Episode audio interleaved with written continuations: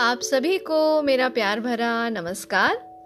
आज इस पॉडकास्ट के माध्यम से हम एक कहानी साझा करेंगे, जिसका शीर्षक है माता पिता की सेवा।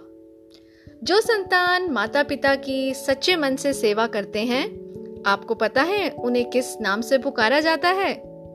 उन्हें श्रवण कुमार कहा जाता है। जानना चाहेंगे कि ये श्रवण कुमार कौन है? तो चलिए, आज की कहानी बहुत ही पुरानी है। ये उस समय की है जब राजा दशरथ अयोध्या में राज्य करते थे। श्रवण कुमार नाम का एक बालक अपने माता पिता के साथ रहता था।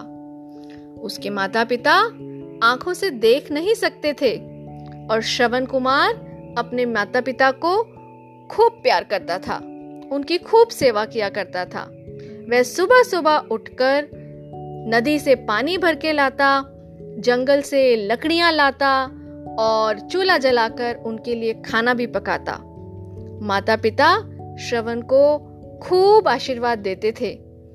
एक दिन श्रवण अपने माता पिता के साथ बैठा था। वो अपने माता पिता के पाँव दबा रहा था और श्रवण की माँ ने उससे कहा, बेटा, तुमने मेरे जीवन में सारी इच्छाएँ पूरी की हैं। बस एक ही इच्छा बाकी है।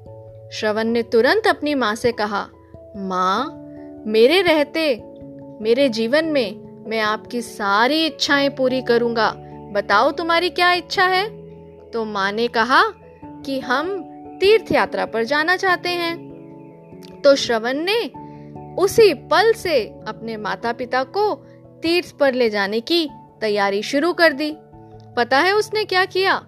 वे जंगल में गया, उसने बहुत सारी लकड़ियाँ बीनी और उसकी मदद से दो बड़ी बड़ी टोकरियाँ बनाई और उन्हें एक मज़बूत लाठी के दोनों सिरों पर रस्सी से बांधकर लटका दिया और एक कांवर जैसा उसने बनाया और अपने माता पिता को गोद में उठाकर एक एक टोकरी में बिठाया और लाठी कंधे पे टांग कर अपने माता पिता को तीर्थ यात्रा कराने ले गया।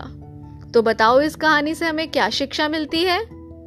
बिल्कुल, हमें अपने माता पिता की सेवा करनी चाहिए। कहा जाता है मात्र देवो भवा, पितृ देवो भवा। माता पिता देवता के समान होते हैं। हम अपने जीवन में रहते, उनका कोई भी ऋण नहीं चुका सकते। उनकी सेवा ही हमारा सबसे बड़ा धर्म है।